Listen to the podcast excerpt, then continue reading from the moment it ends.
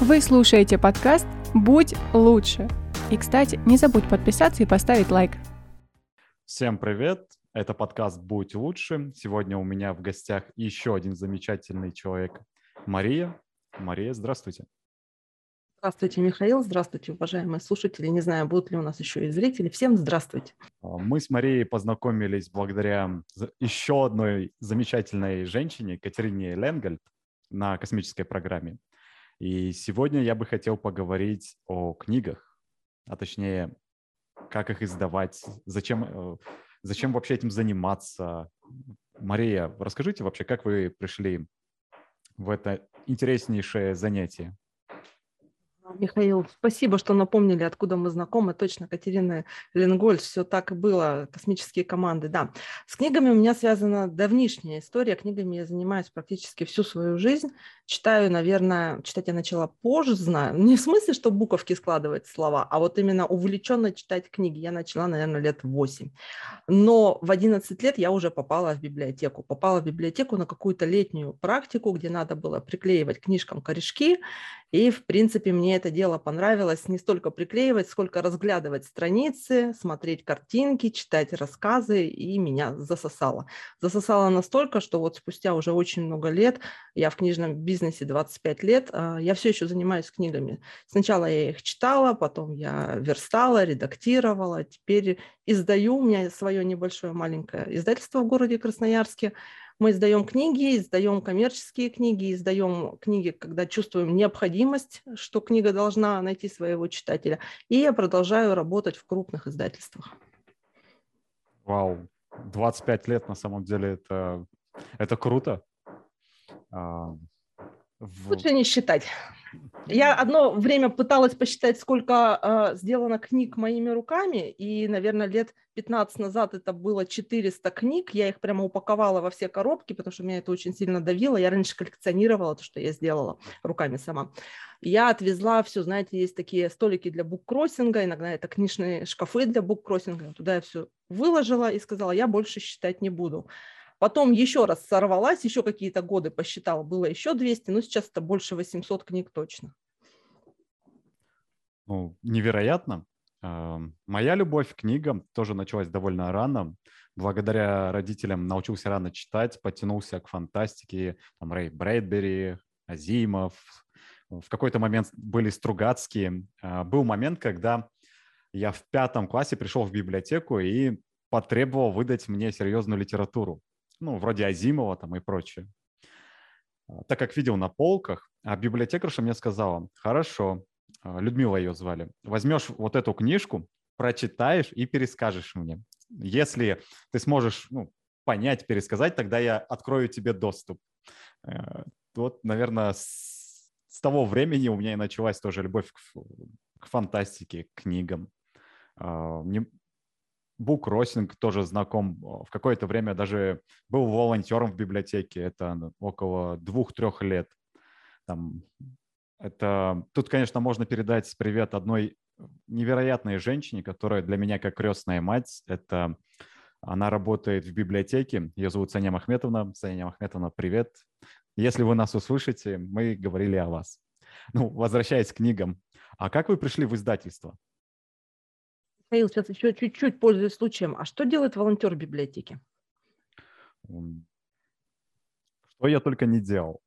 А, ну, Приклеивает корешки или что-то а, другое?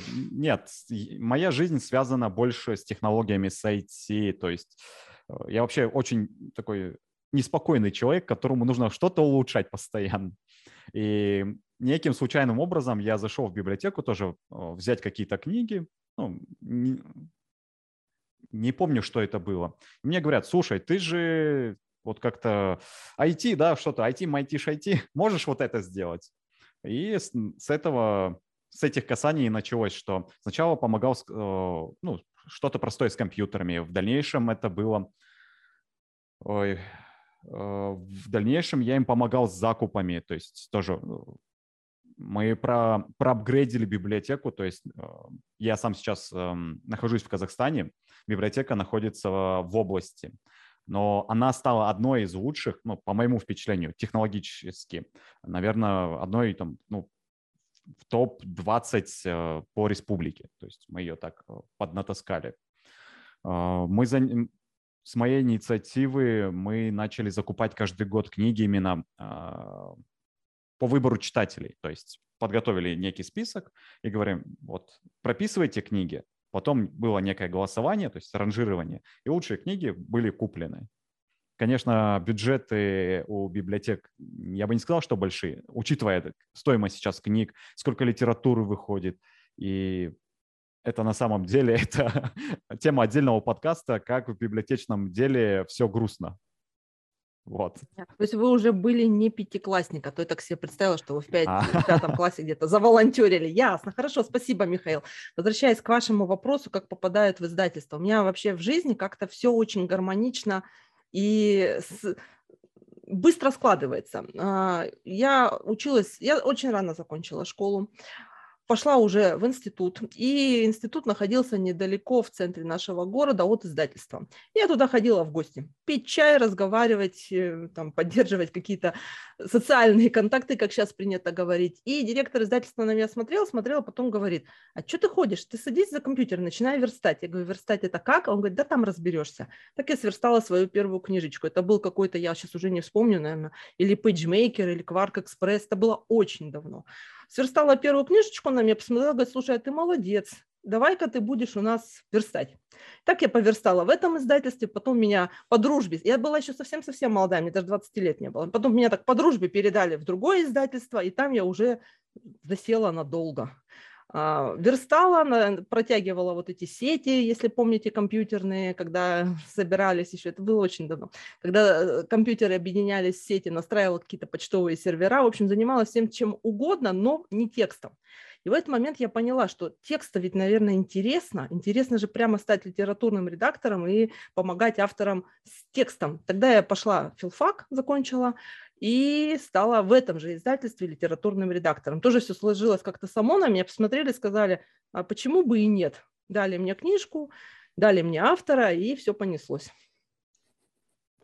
Круто, это прям как э, по волнам. В потоке, ага, как сейчас модно говорить. Да. Э, ну, давайте тогда коснемся больше темы текста. Э, вы перешли от верстки больше к тексту. Э, чем он вас заворожил? Самое важное для меня, причем это было всю жизнь, это открыть личность автора. То есть не сделать текстом удобочитаемым для читателя или сделать там в стиле, каком принято сейчас, а вот именно раскрывать автора. Причем сейчас вот уже, когда я работаю как коуч с авторами, я понимаю, что основная цель именно раскрыть личность автора, чтобы он сам разобрался, почему он хочет писать, почему он выбирает именно такой слог и выстроить его полотно текста таким образом. То есть и раньше, и сейчас, вот э, не все литературные редакторы так делают, а, иду от личности автора. Но опять-таки хочу заметить, что это принцип моего личного подхода, когда я лично без издательства, без внешнего работаю с автором. Мы идем от личности автора и выстраиваем его личную какую-то историю, облаченную в текст, в его э, личными словами рассказанную. В случае, если это издательство, и они заказывают текст на редактуру, на корректуру, там, на доработку на какую-то, то совершенно все, конечно, совершенно все иначе. Тогда мы идем от целевой аудитории, как это принято, чтобы целевой аудитории было понятно, чтобы автора сделать более доступным, более сгладить какие-то углы в его тексте, если это нон-фикшн, например, да, а, э, факты проверить и сделать книгу именно для читателей. В случае, если я работаю с автором сама, то мы идем от личности автора. Запутала или нет? Нет, нет, наоборот, все очень понятно. Ну, то есть есть разные пути достижения результата. То есть есть от автора, есть уже от книги, то есть от запросов, от аудитории. Ну, я думаю, тут... Э, Кстати, многие книги пишутся именно под запрос аудитории. То есть в издательстве существует список тем, на которые ищутся авторы. Авторов не существует. Издатели, специальные обученные люди, а, сейчас с появлением интернета заходят в интернет, смотрят, кто может являться экспертом по данной тематике и предлагают человеку, который вообще никогда ничего не писал, написать книгу. Так тоже бывает. Ну, вот это что-то новое. Нет, это не... уже очень давно. А, новое для меня. Не знал, что бывает и такой подход. Ну, в принципе, конечно... У меня недавно М? Ага, Михаил. У меня недавно на интервью был вот э, тот самый Ли, не знаю, следите ли вы за моим творчеством. А, это человек, который сам написал две книги, не стал обращаться в издательство. Издательство топ Рунета вышли на него сами, это серия издательства Аст, и предложили издать его книги. Круто. А, такой вот вопрос сразу. Угу. У нас в Казахстане с издательством, ну, на самом деле, то есть качественной литературы, ее вот встретишь не так часто. Не, не могу сказать, что знаком с этим рынком, в принципе, по СНГ, по России. А, можно ли зарабатывать на книгах, ну, на издании книг, то есть своих личных, из вашего опыта? Да, конечно, на издании книг, а вот опять-таки мы как про сторону автора говорим или про сторону издателя? Про сторону автора.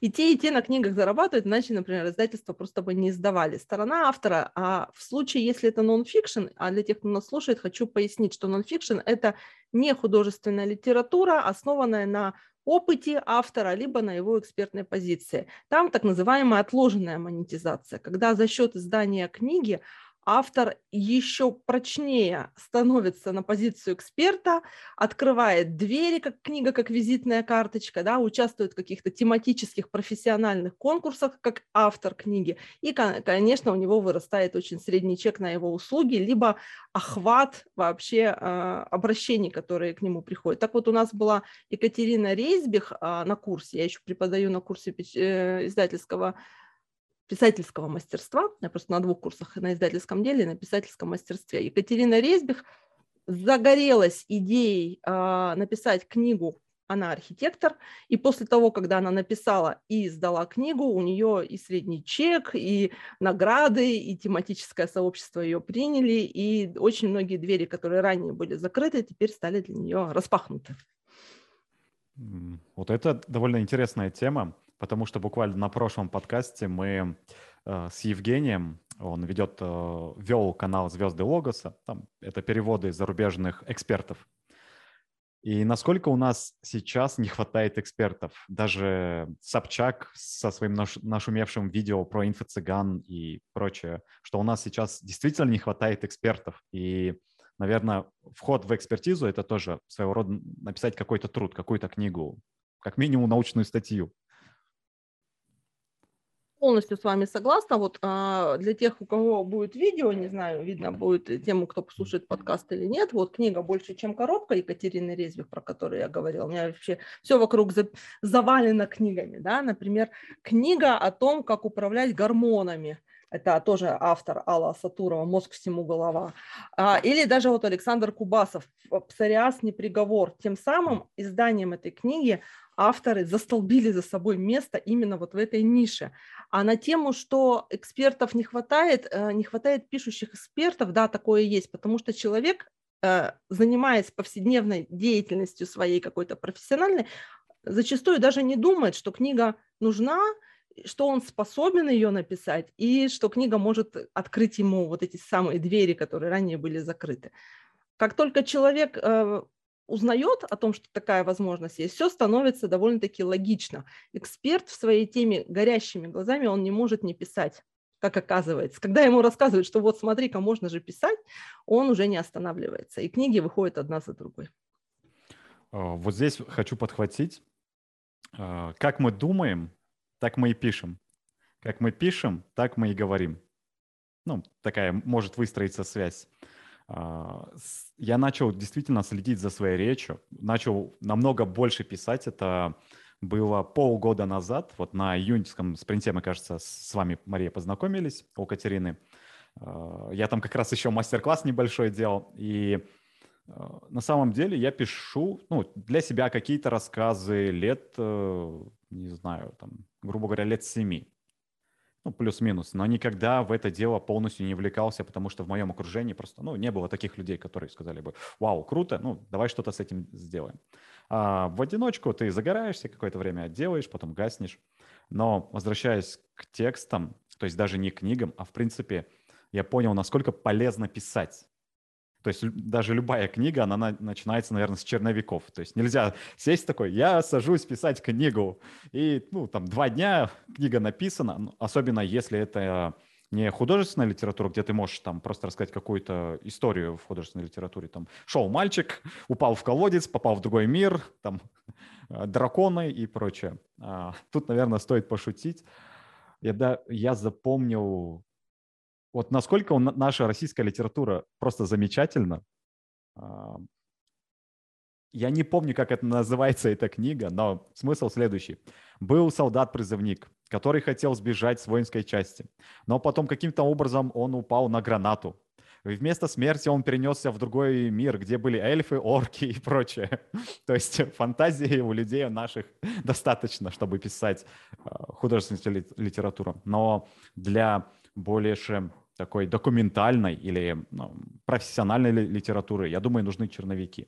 Подскажите вот из своего опыта, насколько они важны и как долго они могут собираться перед тем, как ну, проявиться в книгу? Вы знаете, вот этот момент, который вы подметили, он достаточно индивидуален. Бывают люди, которые живут и внутри себя пишут книгу, даже сами этого не подозревая. То есть они систематизируют какую-то информацию, прорабатывают, что зачем следует, даже не понимая, что это будущий там поглавный план либо содержание книги. А потом, когда им говорят, ну смотри, можно же писать книгу, они хоп, и у них из головы все выливается стройно, практически без справки, по продуманному плану, который был ранее. А бывают люди, которые мыслят фрагментарно, а ну вот, например, у нас была автор, которая писала а, самоучитель игры на фортепиано вот хорошо бы рассказать вот об этом, а потом еще вот об этом, а потом еще вот об этом. И вот из таких фрагментиков человек садится и собирает свой поглавный план. Это, скорее всего, от личности автора, ну, от личности самого человека зависит от того, вот насколько он структурирован, проходил ли он те же самые спринты, вообще какой у него был предыдущий опыт систематизации того, что вокруг и того, что внутри. Написать книгу, в принципе, реально за три месяца. За три месяца от идеи до результата многие авторы, которые вот встречаются на моем пути, делают это именно за такой срок. Но, конечно, опять-таки я работаю на курсах писательского мастерства, и там мы стараемся их загонять в состояние дедлайна, что три месяца они же пройдут, курс закроется, мы вас выгоним, больше с вами не будем вообще иметь никакого дела, вся поддержка закончится и так далее. А, но есть люди, которым это помогает, и они понимают, что если каждый день, и важно писать каждый день, если ты каждый день создаешь какой-то внешний ритуал, запускающий как триггер написания текста. На это обычно уходит, знаете, недели две для того, чтобы продумать, смириться а, и в свою рутину, в повседневное писательство строить. Так вот, после этого через три месяца обычно книга нон-фикшн, основанная на экспертной позиции автора, который уже думал на тему о том, о чем вообще будет материал, то книга появляется где-то так. А вот дальше начинается другая история, история, которая называется издательским процессом. И с момента, когда автор сдал книгу в традиционное крупное издательство типа АСТ, Бомборы, там, Ман Иванов и Фербер, Альпины, паблишер, да, а, книга выходит где-то приблизительно через 7-9 месяцев, иногда через год. И в этот момент автор не знает, что же ему делать, чем же ему заняться. Бывают те, которые пишут вторую книгу, а бывают те, которые задумываются вот от этой самой монетизации или как получить с книги денег. И продумывают свой план, какие действия, когда книга будет выходить, это называется книжный маркетинг, до и после выхода книги. Что он проделает для того, чтобы книга стала ярче, отзывов было больше, его экспертная позиция еще сильнее была продвинута, и как заработать на этом денег. Вот те, кто не пишут с собой сейчас в этот момент вторую книгу, продумывают про продвижение первой и достигают собственный результат. Михаил? Да-да. Это... Понятно объясняю? А то я меня Конечно. так заносит. Ой, Хорошо. Что вы? Я думаю, что и мы, мы с вами, и те, кто смотрит, слушают, им будет это очень полезно. Почему, в принципе, я провожу подкасты с разными людьми, я всегда готов почерпнуть что-то новое. Каждый подкаст для меня — это открытие, то есть это не только желание поговорить, но и поговорить о каких-то важных вещах. В данном случае, э, начиная еще с июня, я делал тоже наброски своей книги. Тут, наверное, стоит пояснить, откуда, откуда корни растут. Э, во-первых, у меня ну вот еще, наверное, лет с 18 начал создаваться воображаемый мир. Ну, то есть некая фантастика. Когда начитался, тебе нужно это куда-то выливать. Появляются какие-то герои, формируются и, и прочее. Это отдельное направление, то есть это более, больше фантастика. Были, не знаю, сколько попыток начать писать, но ввиду различных обстоятельств, белый лист, столкновения, там, где-то не хватало силы воли, а, до сих пор это откладывалось, хотя уже есть, ну, кое-какие наброски. Но меня, я бы хотел больше, наверное, поспрашивать советов и поговорить о второй части. А, это, наверное, больше в экспертную сторону относится, но она тоже подается за счет, э, если можно так выразиться, сторителлинга. О чем я? Э, я проживал различные периоды своей жизни. Ну, бывает, когда довольно жесткие. Вот этим летом у меня был просто квантовый скачок, ну, когда и познакомились. Не только благодаря спринтам Катерины, но и благодаря знакомству с новыми людьми, каким, каким-то новым вызовам и прочее, прочее. я для себя определил, что я хочу каждый день, то есть в течение там 90 дней писать вот каждый день какая-то небольшая история то есть выливать это в текст. Сейчас у меня уже есть э, черновик, а, как бы так сказать, история происходит на пустынной планете, туда падает кораблик с космонавтом, я, кажется, вам уже рассказывал эту тему, конечно, это могло быть забыто, но тем не менее. И, по сути, я описывал свои переживания, но через его призму. То есть насколько важно например, вот даже для меня было удивительно, когда я начал представлять вот это все образами, потому что с нами что-то происходит, нас, ну, грубо говоря, куда-то выкинуло, ну, не знаю, человек там потерял работу или, наоборот, пришел на новую работу или открывает дело. Нам не всегда вот это все понятно. Ну, слишком много каких-то деталей. А когда ты начинаешь немного абстрагироваться, ну, пытаться вывести какие-то образы, происходят удивительные вещи. Ну, то есть мозг сам начинает подсказывать, что нужно. И для меня было удивительным, когда вот этот вот, ну, конечно, космонавт первое время его там жестко колбасило, когда он там наконец-то вылез из этого корабля, начал как-то восстанавливаться. Первое, нужно было ему найти просто, а, он упал в пески. Ну, то есть что-то зыбучее, что-то непонятное. Первое – это что-то каменистое, где а, можно, так сказать, выжить. Второе – это, ну, у меня это было солнечными панелями. То есть нужно найти сразу же источник энергии, то есть для себя. Вот. Это, ну, это небольшая затравочка. И как вы считаете, вот, э, допустим, издать эту книгу, каким можно пойти путем и что вы, какие советы вы могли бы вы дать мне и, возможно, нашим слушателям, которые также хотят, имеют какие-то идеи, но боятся их кому-то озвучить? Вил, какая интересная тема. И я причем из этого слышу, что текст, несмотря на то, что у вас фантастика и художественный, он еще подкрепляется какими-то сугубо бытовыми советами, что если вокруг тебя что-то зыбучее, надо найти основу, да, если ты не знаешь, как двигаться дальше, тебе надо там успокоиться, отодвинуться от своей реакции и, как вы сказали, солнечная батарея, найти энергию подпитки. Это могут быть либо такие метафорические сказки, э, ну, рассказы в вашем случае, да, и это может пойти в художественной литературе, но при этом название у книги должно отражать вот эту практическую цель то есть человек не просто читает книгу «Зыбучие пески», в которой может быть э, космический мир и что-то, приключения mm-hmm. какие-то, но зыбучие пески, которые помогут вам что-то там в своей жизни. Тем самым мы делаем такой микс художественной литературы, это той самой экспертной позиции нон-фикшн. То есть автор как бы через сторителлинг, через историю рассказывает людям, попавшим в сложную ситуацию, как, же, как вообще выживать на примере другой планеты. Идея вот прямо мне очень понравилась.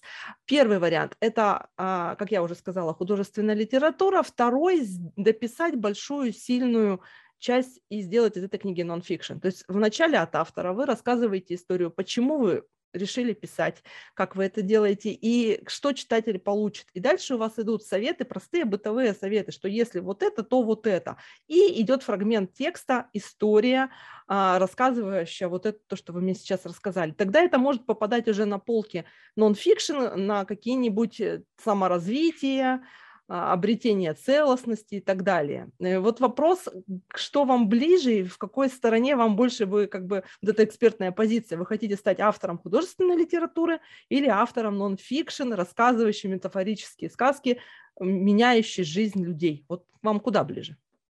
Ну, на самом деле, здесь, э, когда вы подкинули вот эту идею, То есть можно ввести меня как автора, который как раз и рассматривает вот этот рассказ. То есть, ну, дескать, я как наблюдатель э, наблюдал сам за собой, что есть осознанность, по сути. Да? А, так что да, действительно, можно попробовать таким образом, ну, то есть какие-то вставки, какие-то фрагменты, и чтобы интерес подпитывался именно историей. Ну, то есть, э, а там какие-то интересные выжимки. До этого вот просто не додумался. Большое спасибо. Интересная идея. А еще вот я хотела поговорить на тему, как вообще автор доходит до читателя. А в современном мире существуют классические издательства, когда автор приходит в издательство, ну не ногами приходит, а там виртуально в e-mail, например, рассылает так называемый синопсис, его еще называют синопсис, оба ударения правильные. А это представление своей книге либо когда без издательства вообще существует огромное количество платформ для самоиздата, но самоиздат стало теперь обозначать совершенно другое, не то, что там 80-е, 90-е годы, когда на каких-то больших ксероксах машины назывались эры, копировали рукописные или машинописные листы и там друг другу как-то бесцензурно передавали. Теперь платформа самоиздата – это большие платформы, позволяющие с нуля упаковать в книгу, причем в бумажную книгу, свой текст. И на это я бы вот сейчас хотела обратить внимание, что любой может стать сам себе издателем, например, через платформу Reader.ro или платформу Litnet или платформу там Litres самоздат, опубликовать, залить туда текст. В случае, если вам потребуется редактор или корректор, там это платная услуга, тоже можно поставить галочки при заливке текста, и ваш текст проверят, отредактируют, откорректируют. Но самое интересное происходит дальше. Текст не только в электронном виде будет доступен за выставленную вами стоимость для читателей, а мы вспоминаем, что бесплатно у нас не ценят. То есть если вы свою книгу просто отдадите и скажи, скажете, читайте, кто хочет, бесплатно, скорее всего, ее прочитает меньшее количество людей, чем если вы поставите какую-нибудь стоимость, там 100 рублей, 200 рублей за электронную версию. Но также можно поставить несколько галочек и заказать печать on demand, печать по требованию. Это когда человек покупает вашу книгу в бумажном виде, но фактически тираж печатается именно для него. То есть нигде на полках, там, на складах не хранятся тысячи книг, как вот мы берем книгу, открываем выходные данные, там написано тираж тысяча штук, а в момент приобретения специальная машинка печатает только один экземпляр, и читатель зачастую даже и не знает, что это было напечатано именно для него. Там есть небольшие особенности, например, невозможно вот по принципу печать по требованию отпечатать книгу в твердом переплете. Она обязательно будет в мягком переплете. Или, например, если в книге каждая глава начинается с красивой иллюстрации, полноцветной, цветной, да, то тоже э, будет либо очень дорого, книжка будет там порядка 3-4 тысяч рублей, потому что она в одном экземпляре печатается, либо это все будет убито и отпечатано в черно-белом варианте. Но вот такие платформы сейчас для продвинутых авторов, которые готовы сами заниматься продвижением, распространением и маркетингом своей книги. А, они в помощь, и традиционные издательства немножечко проигрывают даже по охвату, потому что разместив свою книгу на платформе, вы сразу же попадаете и на а, что там у нас, Озон, Лабиринт, Wildberries, а, забыла, Алиэкспресс. Во все эти магазины вы попадаете со своей бумажной книгой. Вот такие истории в 2022 году. Вы Ничего как свою себе. книгу, Михаил, видите? Вот вы ее как видите? Через классическое издательство или через платформу самоздата? Я очень сложно отвечаю на вопросы, поэтому предыстория на самом деле. А, я встречался с прекрасным человеком, у меня все прекрасные люди, так что просто смиритесь, да. И она автор книг в Казахстане, выпустила две книги кулинарные. Так получилось, что одна моя знакомая девушка записала для нее аудиоверсию. Что было на самом деле удивительно тоже и для меня. Она озвучила не то что профессионально, но хорошо. То есть я случайным образом а, ткнул на плейлист, и так получилось, что я ее прослушал. Было очень интересно слушать. А, я связался с Кирой, это автор книги, и говорю, вау, вот что-то интересное. Может быть, вы как-то посотрудничаете, выложите вашу книгу в электронную версию. Но Кира, ну, мы пообщались на самом деле про книги, как она выпускала, что происходит и прочее. В Казахстане у нас не все однозначно с этим. То есть, э, ну, как сказать, Казахстан как платформу для издания книг выбирать, ну, мне не, мне не порекомендовали, потому что, ну, много мороки. А вот сама Кира посчитала, что ее кулинарные книги, ну, за счет отсутствия фотографий и прочее, не совсем подойдут ну, для аудиоверсии или для электронной версии. Теперь, наконец-то, могу ответить на вопрос.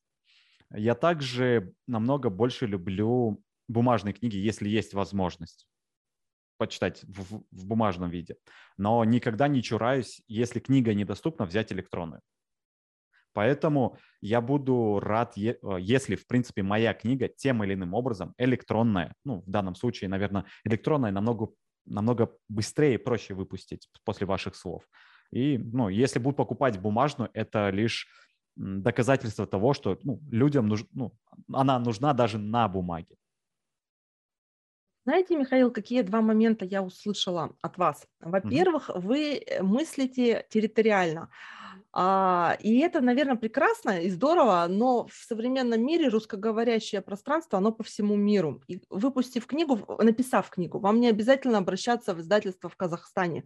Вы с таким же успехом можете э, сделать предложение. Во-первых, если это художественная литература, на литературный конкурс их очень много. Иногда издание книги является призом на литературном конкурсе, либо вы можете отправить вот это предложение или синопсис в издательство, которые зачастую даже находятся не в Москве, а в других городах, потому что ближе, например, к полиграфическому комплексу. И они даже не узнают о том, что вы в Казахстане. И автор книги э, на полке стоящий может находиться, жить даже за рубежом. То есть вот не обязательно, написав книгу, там, я живу в Красноярске, да, идти и искать в Красноярске издательство. Надо посмотреть, кто издает подобные книги и обратиться в издательство крупное и сделать им предложение. Это вот первый момент. То есть мы не привязываемся территориально к месту своего проживания. Время немножечко поменялось. А потом история про бумажную книгу. То есть вы сразу отсекаете, что если вы через платформу самоздата, то без бумаги только электронная. Вот эти вот книги, вот, например, «Сам себе риэлтор», да, у меня uh-huh. стопочка лежит, «Невидимая родовая травма», они все вышли через так называемый сам издат, но это бумажные книги. И есть mm. даже книги в твердом переплете. Вот Стамбул, вот эта книга «Стамбул. Другой город», потом немножечко про нее расскажу, она даже в твердом переплете. Она выпущена сам издатом и распространяется во всех книжных магазинах. То есть это вообще не проблема. Не, не значит, что ваша электронная книга так вот электронная останется. Прозвучало еще про аудиокниги. С аудиокнигами супер. Вот у вас, я вижу, очень хороший микрофон, и вы вообще записываете подкаст подкасты, вы даже сами можете записать свою версию аудиокниги и на тех же платформах самоздата ее залить Просто файл заливается, звуковой файл вашим голосом начитано. Если у читателей нет такой возможности, многие сервисы представляют выбор голоса, Конечно, это платно, услуга, но она, в принципе, стоит подъемных денег. Вы выбираете голос, и вашу книгу записывают, она живет в электронном формате. Но мне больше всего нравятся форматы, которые переплетаются. Вот смотрите, в электронной версии мы всегда можем вставить, да, собственно, и в печатной тоже, например, QR-коды. QR-коды, ведущие на ролики на YouTube. Вот если, например, фантастический ваш мир, вы можете заснять какие-то, нарисовать картинки, запаковать это в видеоролик и по QR-коду наведить телефон, и ты посмотришь, как вот проваливается в зыбучие пески ваш герой, как вариант.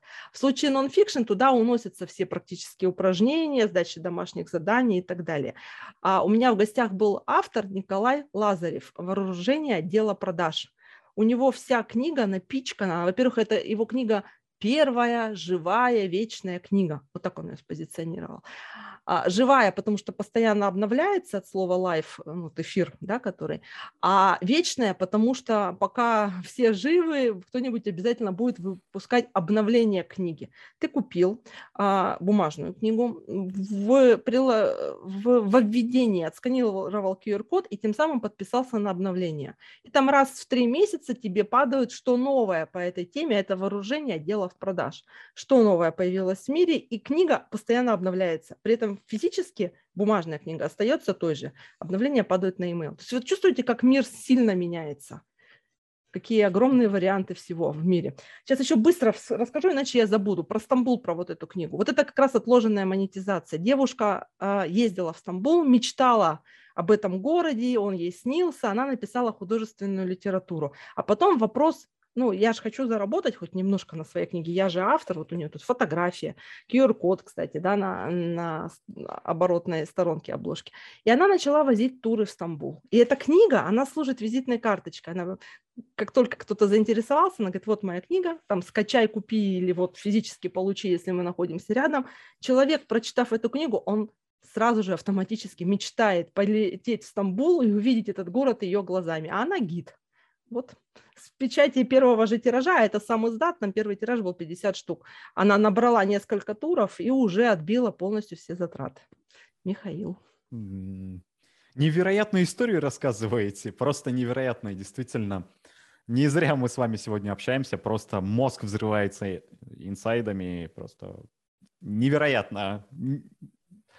Во время разговора появилась следующая мысль, а, потому что а, приключения там, в фантастическом мире это, ну, это, это чисто фантастика, это окей.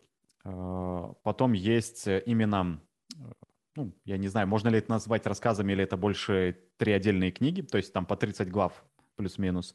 Это они называются «Взращивая в себе титана», «Воспитывая в себе титана» и «Быть титаном». Ну, то есть это как раз эм, взращивая, это когда вот человек только упал, ему нужно восстановиться. Следующее – это воспитать, то есть ты что-то поднял, теперь нужно это поставить на правильные рельсы, то есть ценности выстроить и прочее. Ну и третье – быть титаном, то есть это ну, превозмогать какие-то сложности, трудности, находить свой собственный смысл.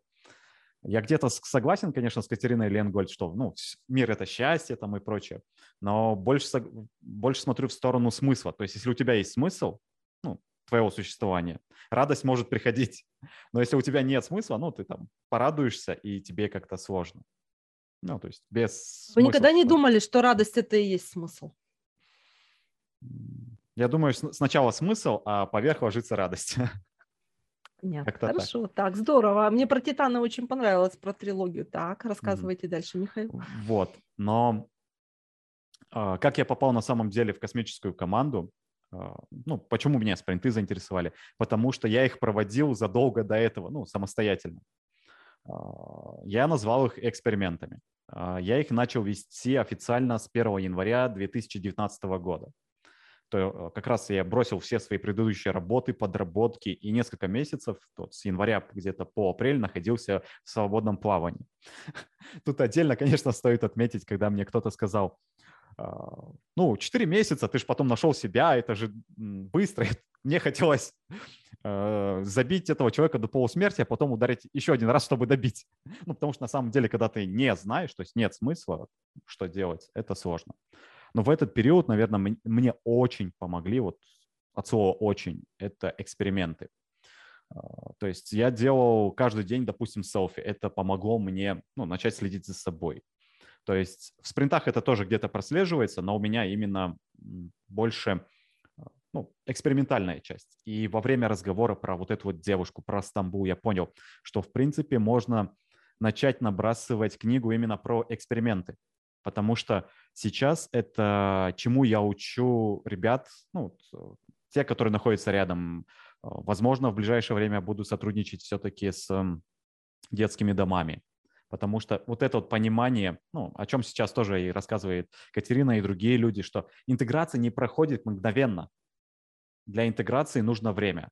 И тот же рассказ, там, «Взращивая в себе Титана», это понятие, что ты упал, нельзя вскочить. Ну, то есть вот ты, ты упал на планету пустынная, то есть там никто не живет, там пустыня, там песок. Нельзя вскочить такой, сейчас я починю, чем ты починишь? Ну, себя, свой корабль, чем ты починишь? Что ты найдешь для этого? Нужно время. И интеграция в среднем, как и спринты, занимает около там, месяца. Большое спасибо за эту идею. Мне ее, конечно, придется осмыслить, но думаю, что все, кто будут смотреть, слушать, это тоже важно. Все ваши слова, насколько с разных сторон сейчас к изданию книг можно подходить. То есть действительно, ну, я просто восхищен. Спасибо за этот разговор. Он открыл для меня много нового. Спасибо большое, Михаил. Я очень люблю общаться с людьми вообще и с авторами в том числе, потому что э, в тот момент, когда я вас слушаю, у меня тоже же такое огромное количество озарений происходит внутри, и я понимаю, как я буду помогать следующим авторам. Вот послушав вас, э, во-первых, я раньше, вот пока, мы не стали разговаривать, я даже не думала о том, что действительно зачем себя привязывать к конкретному жанру. Может же быть смешение. То есть, конечно, я это знаю, эта информация где-то внутри меня есть, но так вот, чтобы ее в лоб озвучивать, что не надо там лепить на себя ярлык нон-фикшн или художественная литература, а в современном мире все это можно вот так миксовать очень интересно. И идея о том, что вот вы проводили и раньше там спринты, как вы их называли, я сейчас, к сожалению, слово забыла. Эксперимент. Как, как? Эксперименты. И вы, видимо, да, и сейчас какие-то, наверное, а, групповые активности проводите. И все, и это может служить и основой книги. И вот у Ленгольд, смотрите, у нее все очень сильно связано. У нее книга, курс, телеграм-канал, инстаграм, теперь вот Ленгольд Университи и так далее. Вы тоже можете что-то такое себе напридумать? Да любой человек может. В этом направлении уже на самом деле и работаю. А, разговор, ну, если поговорить прям детально, а, трилогия ну, про Титана — это как раз-таки переживание. Ну, то есть изначально там э, черновики, они заполнены, что какие я эмоции переживал и как это ну, происходит на героя. То есть почему вообще столько художественной литературы? Если откатиться прям в психологию, почему у нас вообще появилась фантазия?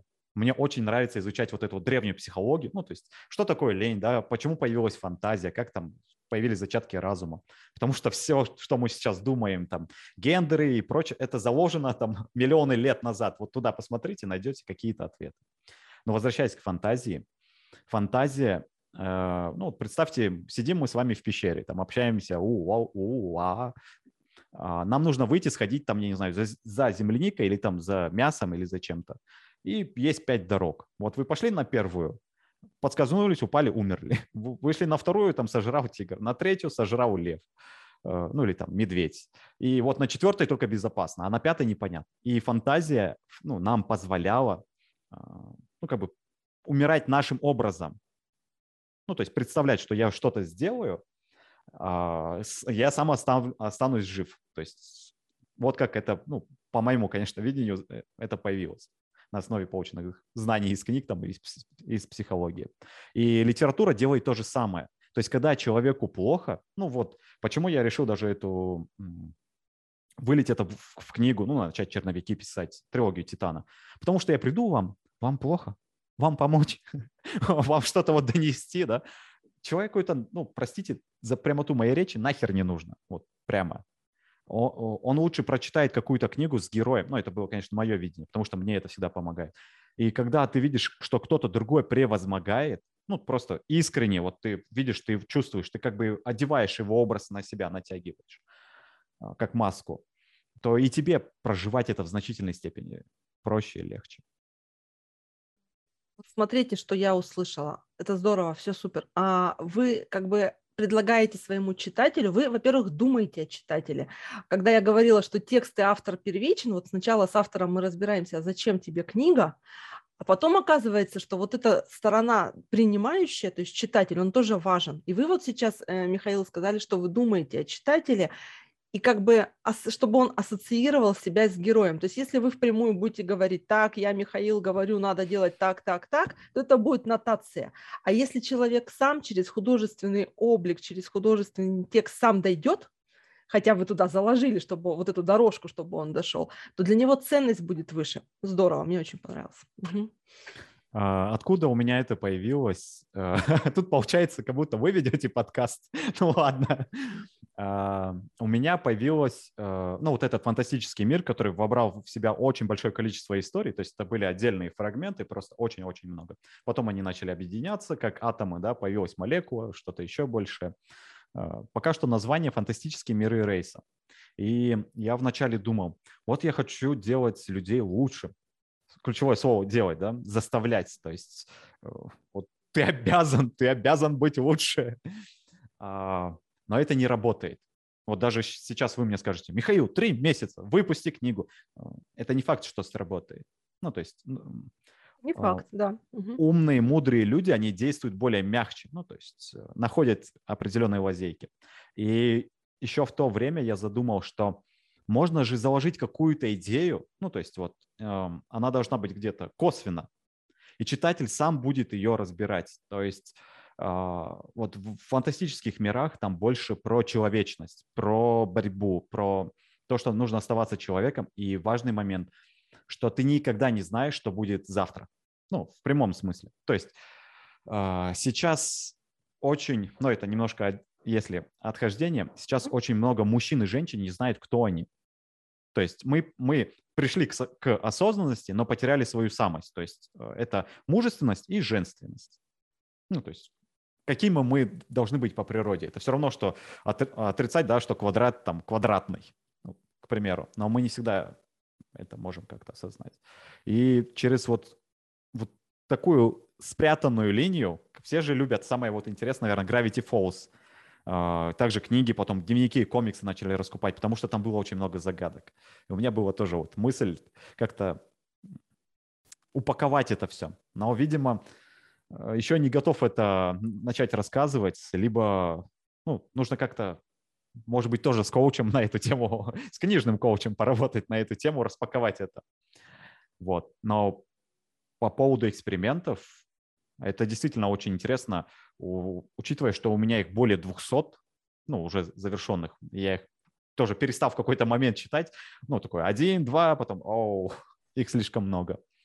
И действительно, возможно, через книгу это, ну, либо через аудио, либо, опять же, там, электронную, бумажную стоит передать людям. Потому что действительно, я вижу, что э, забыл, кто это сказал, один из великих писателей, Старик и море написал, э, Хемингуэй. Хемингуэй. Мгм. кажется, ему приписывается такая цитата, что в нас заложено делиться. То есть ну, вот книги это, это поделиться с миром своим опытом, передать ему вот, вот эту вот э, пользу, да, некую, свой опыт, чтобы другие люди могли шагать ну, э, быстрее, лучше, не совершать тех же ошибок. Михаил, вот тоже вас слушаю. А, еще есть такая игра «Книга Квест». Надо просто зайти в любой поисковик, набрать «Книга Квест» и посмотреть, как это упаковано. А, когда автор продумывает какие-то, вот знаете, не прямые задачи, что сходи, найди, а Мгм. специально зашифровывает коды в свои главы, в художественный текст, и потом где-нибудь призывает а, разгадать. То есть он говорит, там, спустя, в третьей главу мы прочитали, там зашифрован код, мы его пропустили, некоторые пропустили, некоторые не пропустили, а в шестой главе автор говорит, а вы знаете, что вот там вот в третьей, если поискать, там вот что-то спрятано. И читатель отправляется на путь героя, на вашего героя, то есть э, зашифровывается так, чтобы он как бы начинал играть, даже если он не вовлечен в текст, не в смысле в сюжет, а в смысле в вот это вот перенос на себя. Вы зашифровываете туда игру и предлагаете ему позднее в нее сыграть, сходить отгадать, сыграть, примерить и, может быть, даже какую-то обратную связь. Сейчас же у нас все в интернете, у нас есть всякие хэштеги. Вы можете придумать в своей книге хэштег для того, чтобы любой, кто дочитал там до условной 140 страницы и отгадал код, мог бы написать в своем инстаграме хэштег, отгадку и тем самым стать соединым с сообществом, которые тоже отгадали. Вот такие вот вещи можно задумывать, запридумывать. А, Тут, наверное, стоит поделиться. Я Мгм. понял, я даже могу историю поделиться. Есть такой Давайте. аниме-сериал «Бакуман». Он про издателей манги. На самом Мгм. деле потрясающее произведение. То есть вот, вот э, авторы очень постарались. Если кто-то хочет издать книгу, тоже рекомендую посмотреть, потому что это прям вот дух, э, прям дух писательства, наверное, всплывает прям на поверхности, можно хорошо вдохновиться. И персонажи этой истории, они тоже, ну, издают мангу, это комиксы тоже. И они нарисовали постер загадкой для своих читателей, чтобы как раз таки, ну, у них там история была про детективов. И они нарисовали тоже постер, чтобы читатели тоже могли почувствовать себя детективами. Смогут они разгадать или нет. Поэтому, да, действительно потрясающая мысль. Пока, правда, не знаю, куда ее применить, но думаю, э, оставлю в памяти. Не обязательно применять, может быть, потом когда-нибудь, что-нибудь, когда вы будете автором десятой книги, сработает. Здорово, Михаил, ага.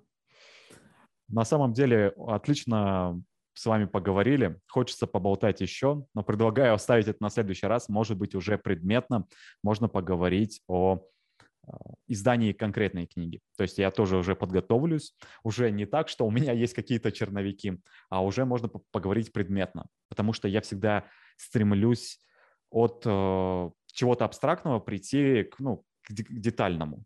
Тогда любой человек может прослушать тот же подкаст, э, и подкаст для него послужит вот этим мостом, потому что, э, знаете, очень сложно, ну, то есть вот я не, не автор, и я стану автором. Это между вот этими двумя, как бы так сказать, э, архетипами, если так можно выразиться, не автор и автор, лежит целая пропасть. Сколько сомнений, страхов там. А вдруг я что-то не так напишу, а вдруг меня возненавидят, да, а вдруг я не найду издателя, ну, и многое-многое.